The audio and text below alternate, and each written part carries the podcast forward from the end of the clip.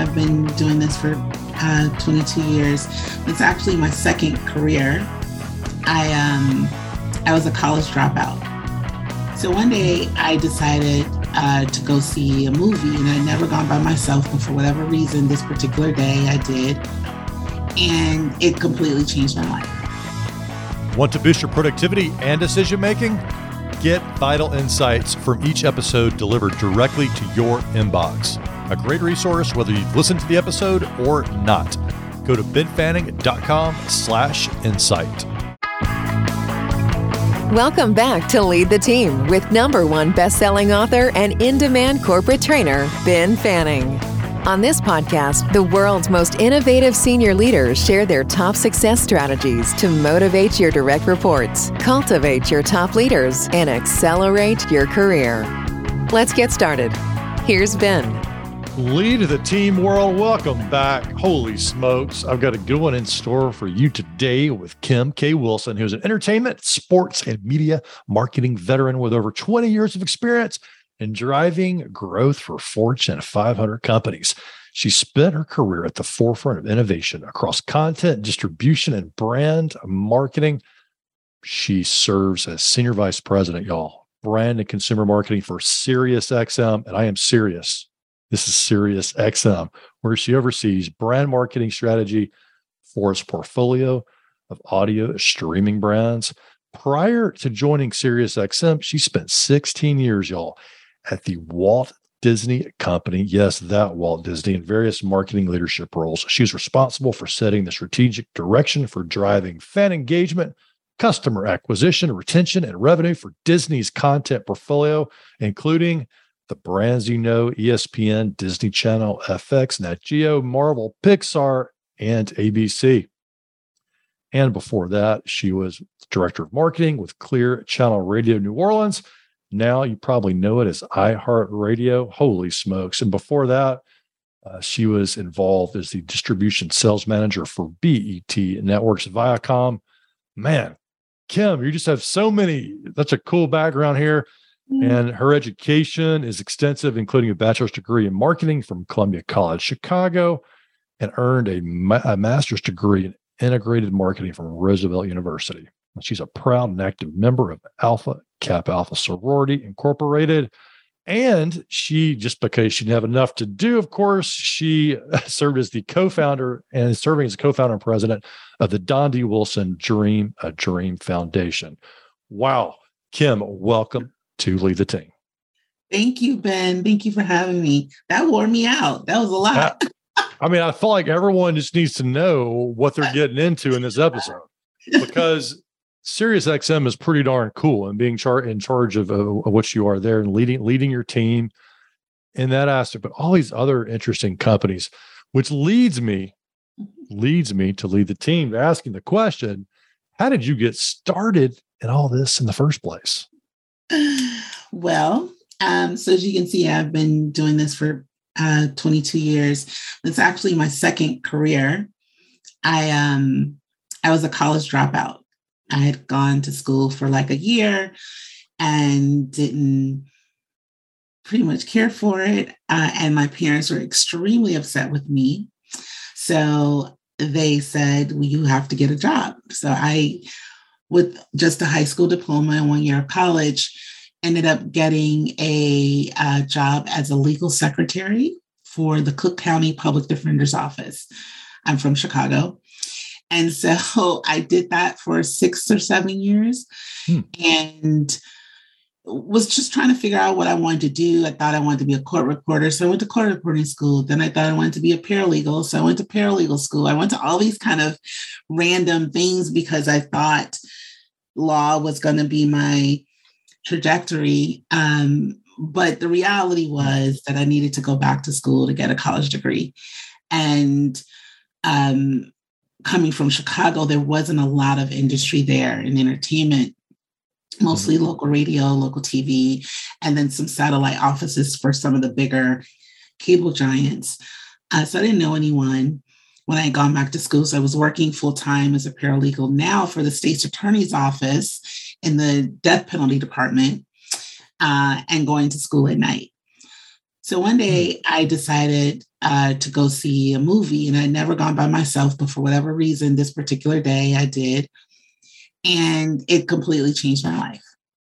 I saw a film that featured these beautiful, Black, complicated, amazing characters who were uh, professionals in their own right. Um, they were friends, they were in love, they weren't, I mean, it was just like this fully rounded mm. storyline. And one of the characters was a producer for BET. And it was at that moment I knew I was like, I want to do that. I don't know how I'm going to do it, but I need to be that person. And so the film, the name of it uh, was called The Best Man. And it was a pretty popular film at the time. And in fact, they're getting ready to make their third iteration of this film this year. And so I wrote an, an, an email, not, oh no, I mailed a letter to BET's office in DC requesting an internship because at the time you could if you were in school you could take a leave of absence for for education reasons.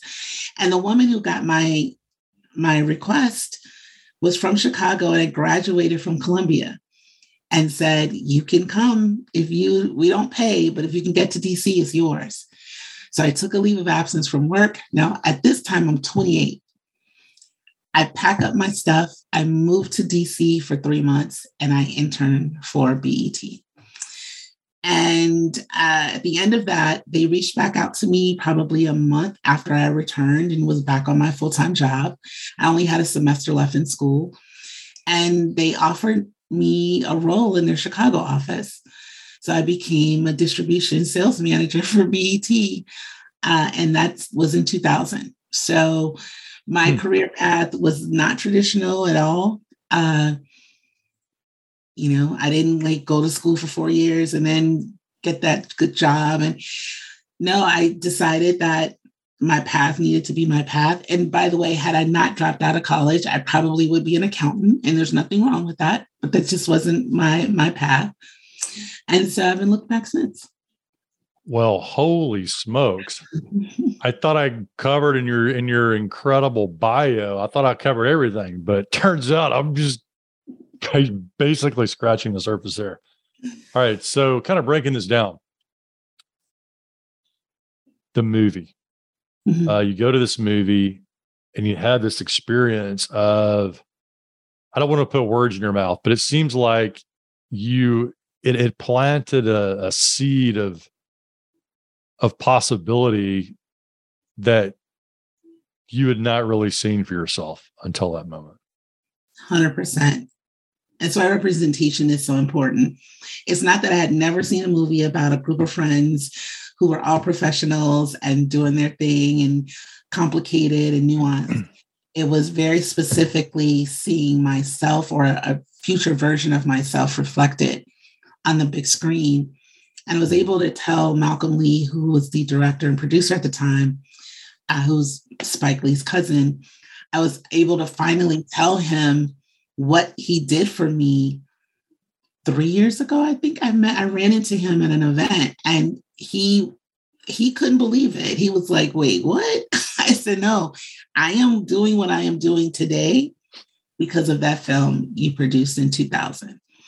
And he called, so Nia Long was the character he calls her in front of me and sends a picture of the two of us to her to tell her what her character meant to me. And that was a full circle moment because when you think about I'm 28 years old, I'm still living at home with my parents, I'm working, you know, a government job that may or may not pay dividends. I don't know. It was something to get me through. And in a matter of six months, I see my I see a reflection of what I could be on screen. I go after an internship where mm. the average age is 19 years old.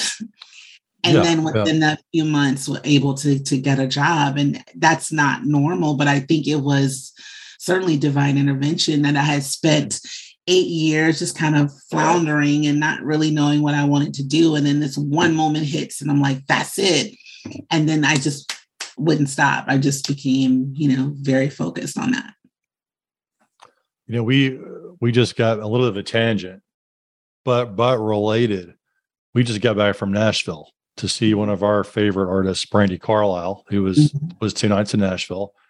So we had our yard daughter with us, and we went to the Country Music Hall of Fame, mm-hmm. which was which is cool. It's I mean, they put a lot of money into that place. It is really tells an interesting narrative, but there's only or and there's only probably three or four African American uh, mm. country like you got Charley Pride. There just aren't that many African American country music musicians in the museum or probably in country music in mm. general.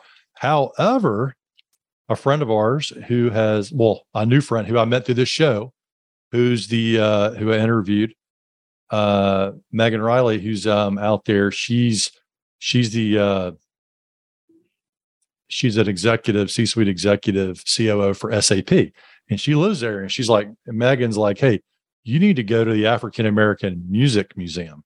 Have mm-hmm. you heard about this museum? You probably uh, it's a museum. Mm-hmm. It's only been open for like a year, and it's right around the corner from the Country Music Hall of Fame.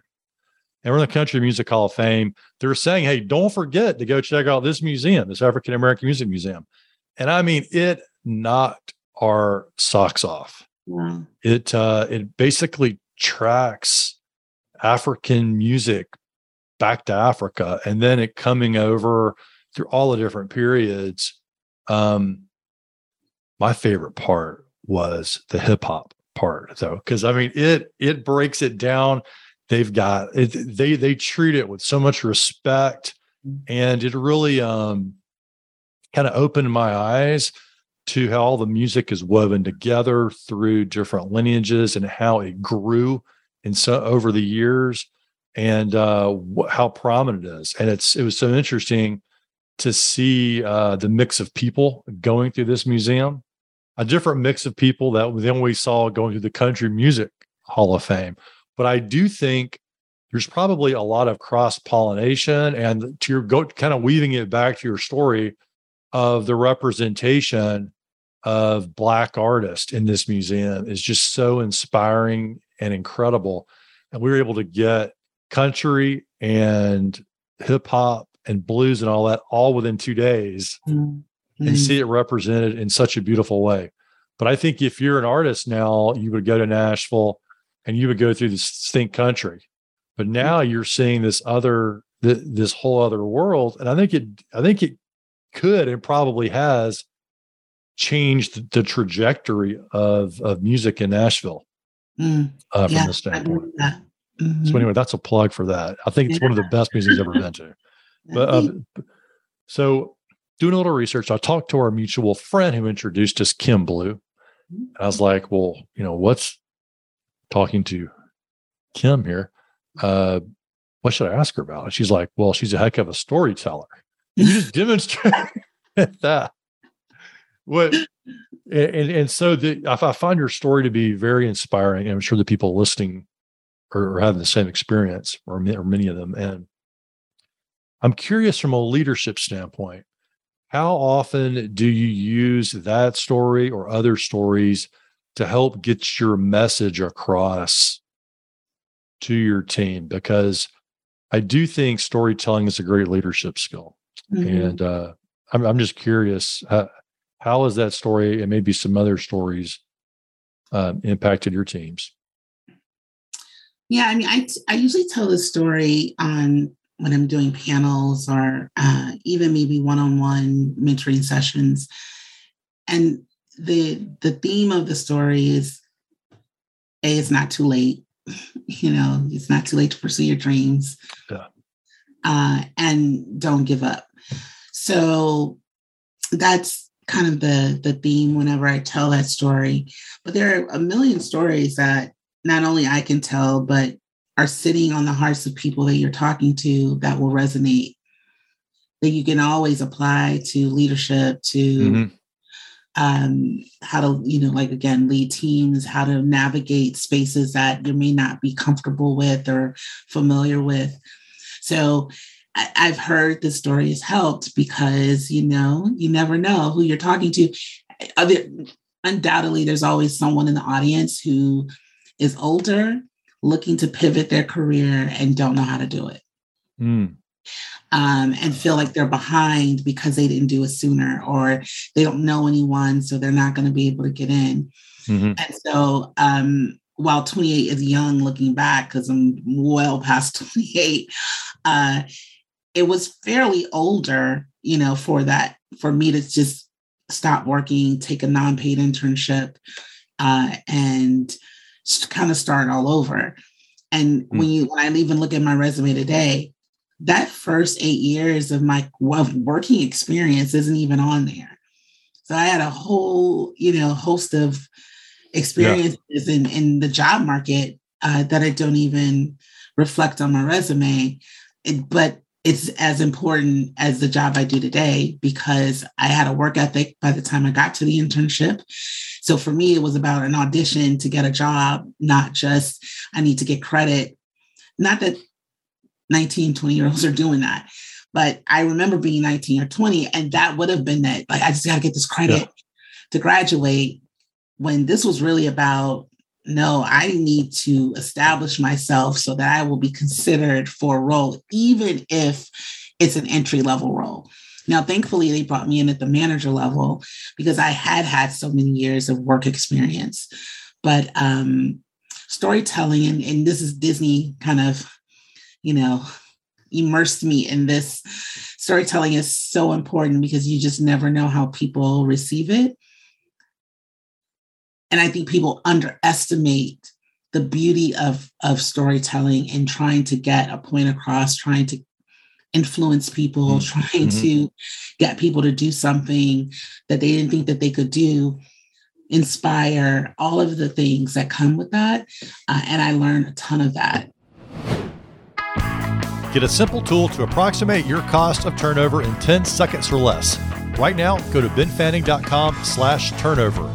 Did you know the average cost of turnover is $235,975 per employee per year? If you're like most leaders, you don't know your number. Go to benfanning.com slash turnover right now and download this simple tool to start getting a handle on this catastrophic cost. So what a, what's a bit of advice that leaders need to know about storytelling from Disney? that maybe they're missing?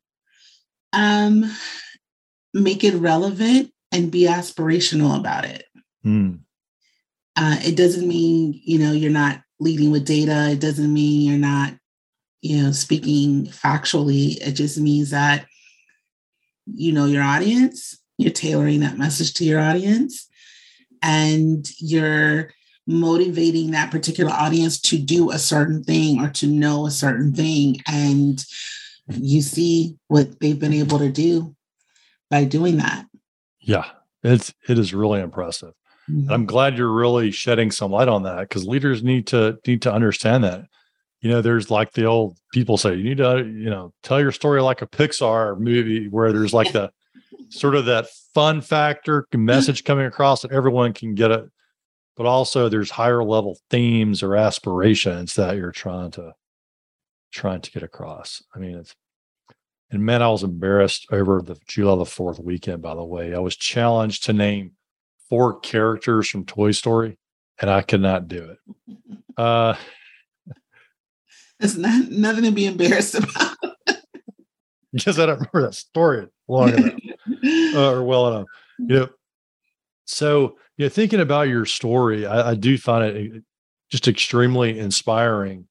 I guess the thing that I think so many leaders uh, have to sort of get get through this though is like you say that they're comparing themselves to others in their career, and oftentimes, and a, a mentor of mine said, "Ben to compare is to despair," uh, and th- this idea about marching to the beat of your own drummer, being able to make moves based on what's right for you, not what you're seeing, and taking an, internship when you're 10 years older than a lot of the other interns there, I suspect can be a hum- very humbling experience.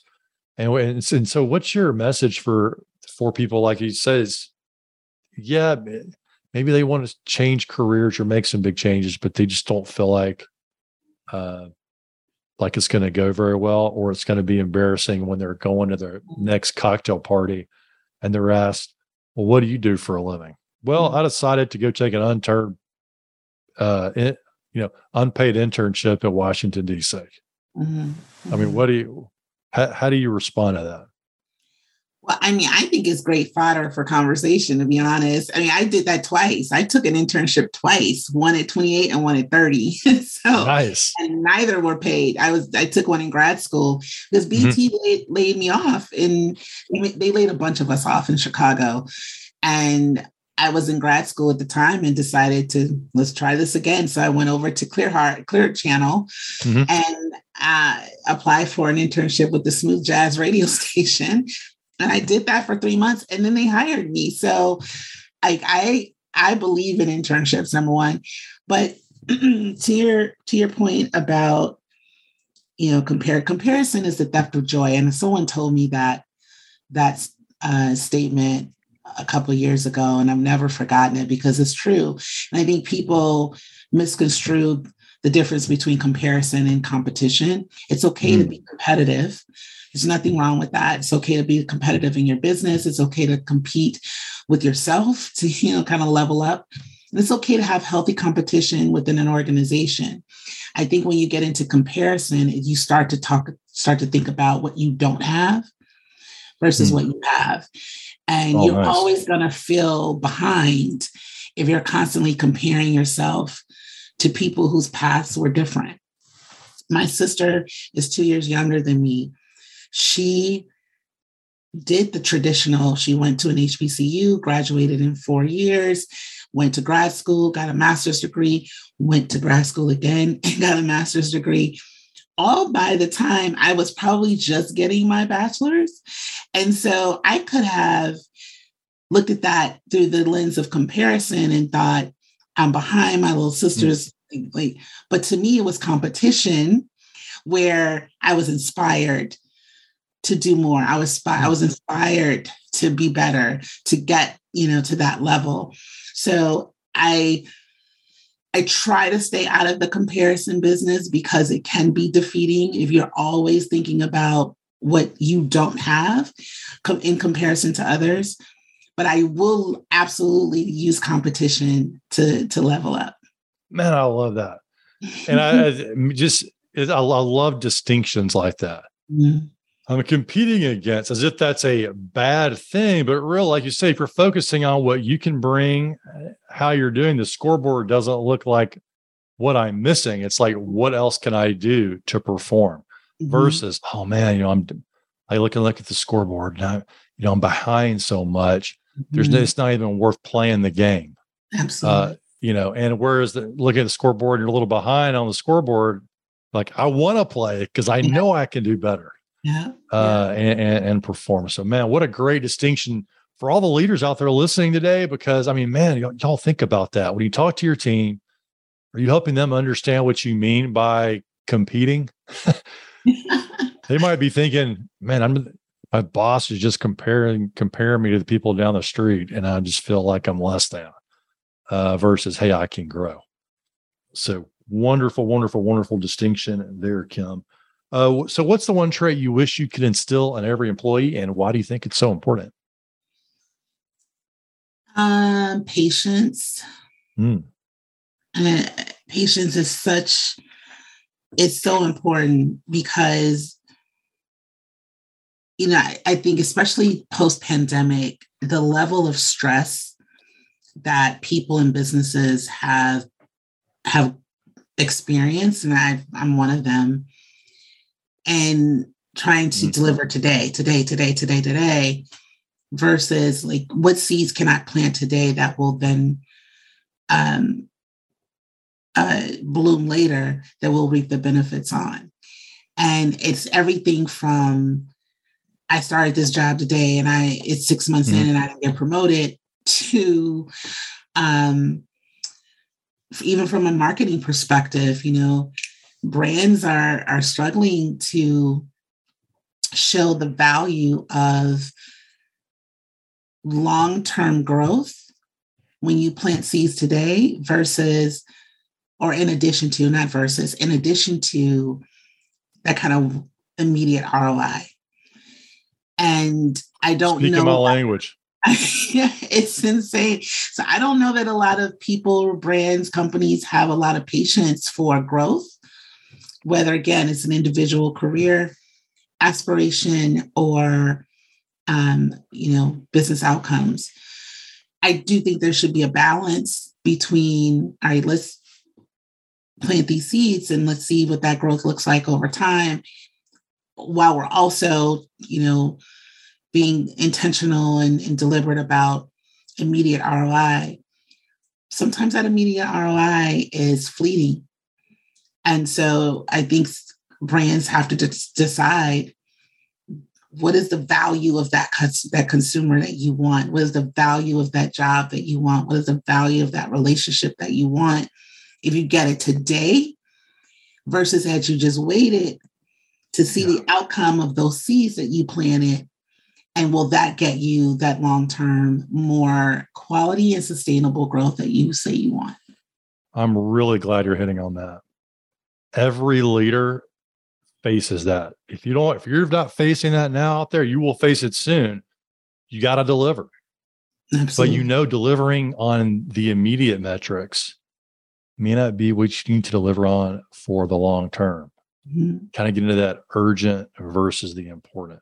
Mm-hmm, and mm-hmm. branding is is so much like that. I mean, I face that uh, when we're talking to companies and organizations about about the the value of podcasting, mm-hmm. which is a journey I started a few years ago, and I was just kind of stumbling around, and where I really understood kind of what was happening and how to go about it. But podcasting, and uh, as you, I mean, I know you know this, but podcasting is definitely the long term game because you're kind of building an asset that people come back to days, months, years from now.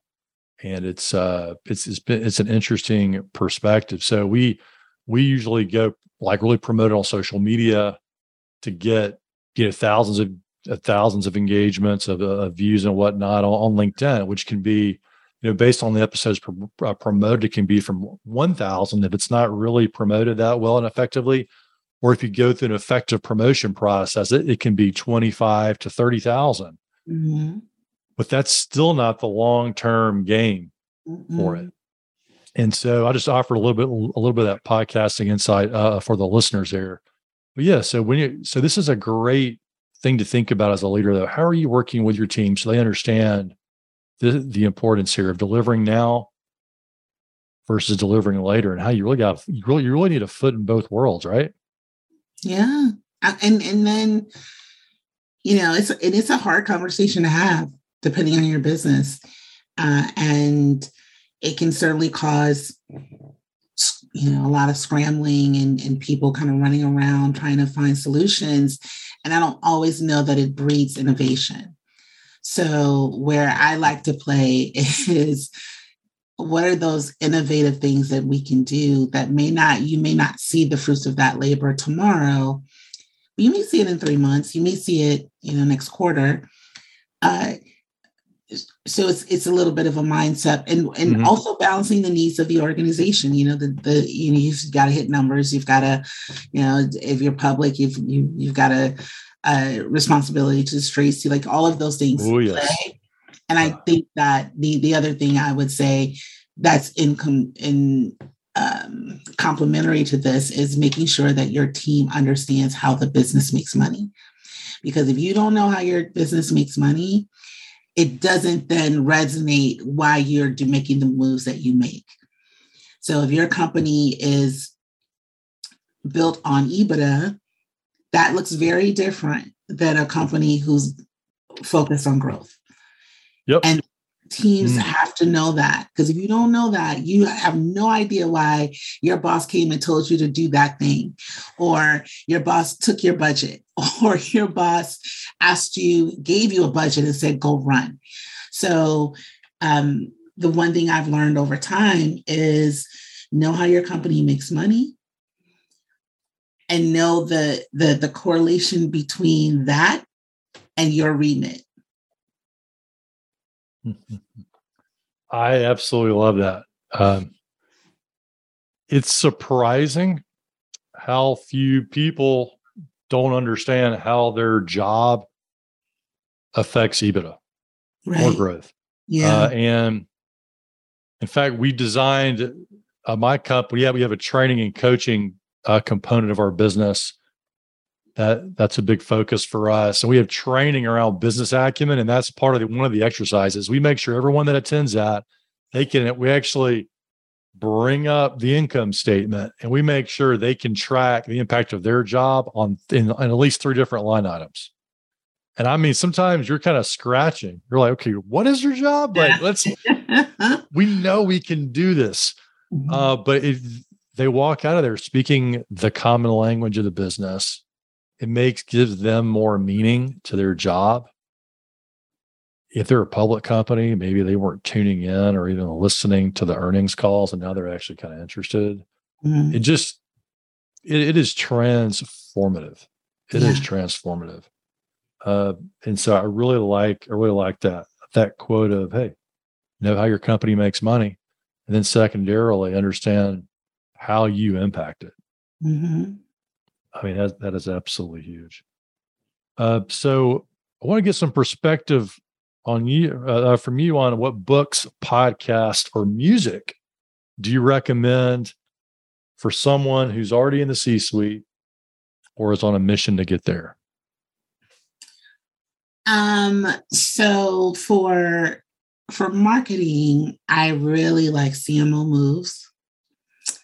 Uh, so, uh, say say that one more time. CMO moves. Oh, CMO moves. Okay, that's a good one for aspiring CMOs. Mm-hmm, mm-hmm. Um, I I follow a lot of um, business insiders on Twitter. Actually, I get a lot of my um, just kind of staying up to date on what's going on on on Twitter. And I won't recommend any one particular one because you know it could it could differ. But uh, so, so you're a big Twitter user. Is that? I mean, that's I am. I so am. A, a lot of leaders, my even myself included, find Twitter to be just overwhelming. I yeah. mean, it's just so. What is your approach to Twitter in terms of really leveraging it to get the most benefit? I follow who I want to follow. so you have fewer few people to follow. So when you get when you get on there, you're not just like inundated with all kinds of stuff. I curate my feed. And that's important. Now, there are obviously Twitter does a good job of elevating things to you that you did not ask, you know, ask for, but you use discernment, right? You don't get sucked into this hole of information that's taking you down these rabbit holes. Um, I'm very focused when I'm when I'm on Twitter. Um, LinkedIn's a great resource for me as well. The trades, you know, mm-hmm. Adweek, ad age. Uh, I read a lot of um, industry trades like Hollywood Reporter and um, Variety and and people are like, really? Is that you get you get to do that for professional? I know. Benefit? I know. You got to know what's going on. A lot of people are going to be happy about that. They're gonna they're gonna really want your job now. I mean, you know, you got to know what's going on in the entertainment industry, whether it's video, audio. Oh, um, cool. It's all you know. It's all related, honestly. Uh, and then from a music perspective, I was heavy, heavy, still am, Pandora user when I came to the company. Uh, Pandora is so great because it just takes the work out of trying to find the music. So stations and playlists are just already built in, and you could just press play and you're good to go. And then on the Sirius XM side, I love, love Seriously Sinatra. Oh. Uh, I'm a huge Frank, Frank Sinatra fan. Um, and then Heart and Soul, if I just want some. I've know, listened to Heart and Soul many times. yeah. And uh, Sinatra. Uh, well, my daughter's like, Daddy, really? Are we listening to Sinatra? I'm like, this is cool. Absolutely right. When I'm driving and I just want to decompress, uh, so I have a ton of channels though, XXM Fly and uh, mm-hmm. Nation, but Yacht Rock, like I span because I grew up in a household full of music. My dad owned record stores when I was a kid, so oh, he had well. all of these, you know, albums, and then he would. Then we eight track era came, and he would actually create compilation eight track tapes with music mm. that he play in his business. And then uh, my mom is a musician, wow. and and so grew up in, in, all in Chicago. in Chicago. Wow. And I tell people the yacht rock piece, obviously it's it's it's grounded in black music, but when we would travel in the car across state lines, you would lose urban stations. And so you would end up with stations that played, it's not really yacht rock, but you know, that genre of music. Uh, Kenny Loggins, Christopher Cross, um, Doobie Brothers, like all of that. Yeah. You would pick that up on if Mm. I'm going from Illinois to Iowa, you lose certain stations. And so we grew up traveling south and we pick up these stations. And so we I fell in love with that music. So your dad owned what what type of record store did your dad own? Um he he sold all kind of music. It wasn't Okay. a particular genre. Yeah, he um he had three stores on the south side of Chicago. That and that was I was very young and then he transitioned into uh he owned motels with his brother um until he retired. And then he passed away 7 years ago. So my love for music, which is ironic that I'm, you know, working in the business, uh, came primarily from him. But like I said, my mother's a musician, and so That is just so cool. Your mother's she's a musician. What yeah. So my I grew up. My mom played the piano. My dad played a little bit, but for for sure, my mom uh, and sang. She sings currently, but yeah, what type of music? gospel, R and B. Wow. Mhm. So so cool. Well, Pandora, I agree with you. That to me, that's the beach station because you can put it like a waterproof case, the speaker waterproof, and then you can just pick your stations and then have That's it play all day. XM, we love, uh, and I was just telling Kim about this, y'all. I, I we really like Alt Nation, Mhm. the Spectrum, the Pulse, Blues. Uh, gosh, what are, uh, the high highway Yeah, Yeah. country. Yeah, got a little, a little country, Yeah. uh, Bluegrass Junction, all the sports, there's little sports in there, SEC, the SEC Nation type stuff. Uh, I went to Bama with my wife, so listen. there it is. Uh, Oh, but yeah, you must have loved it when we launched SEC Network when I was at ESPN. uh, yes. In the fall, we go from music to a lot of football. yeah, yeah. And my wife, interestingly, listens to more football radio than even I do. Wow. so she's uh, really into it. So yeah, that's that is a really cool connection. Uh, so let's wrap this up. Uh, uh, unfortunately, y'all, I've still got another ten to fifteen questions I did not get to. but man, what an amazing story you hit us with right off the right off the bat, and it just flowed so beautifully in so many ways. Some really cool resources that I want to include in the in the show notes that distinction between competitive versus comparison. I mean, just so, so cool. So, to put the sort of cherry on top of the interview here today, Kim, uh, what would you like to leave with the listeners? Um, you know, just be a student of the business that you're either in or aspire to be in. You know, the more the more you know about that particular industry, the better you're positioned. Um, don't be afraid to take risk. I, think most people tell people this, but it's it, there's a difference between saying it and actually doing it because it is scary.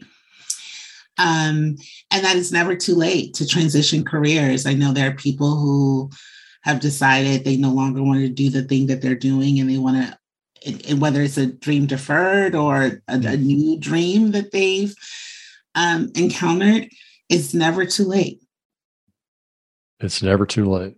Well, fantastic way to wrap this thing up, then. Hey, Kim. Thanks for coming on. thank you If you're an executive at a crossroads in your career and thinking about quitting, do this before you do anything else. Head over to benfanning.com slash quit to receive a free signed copy of my number one best-selling book, The Quit Alternative, the blueprint for creating the job you love without quitting.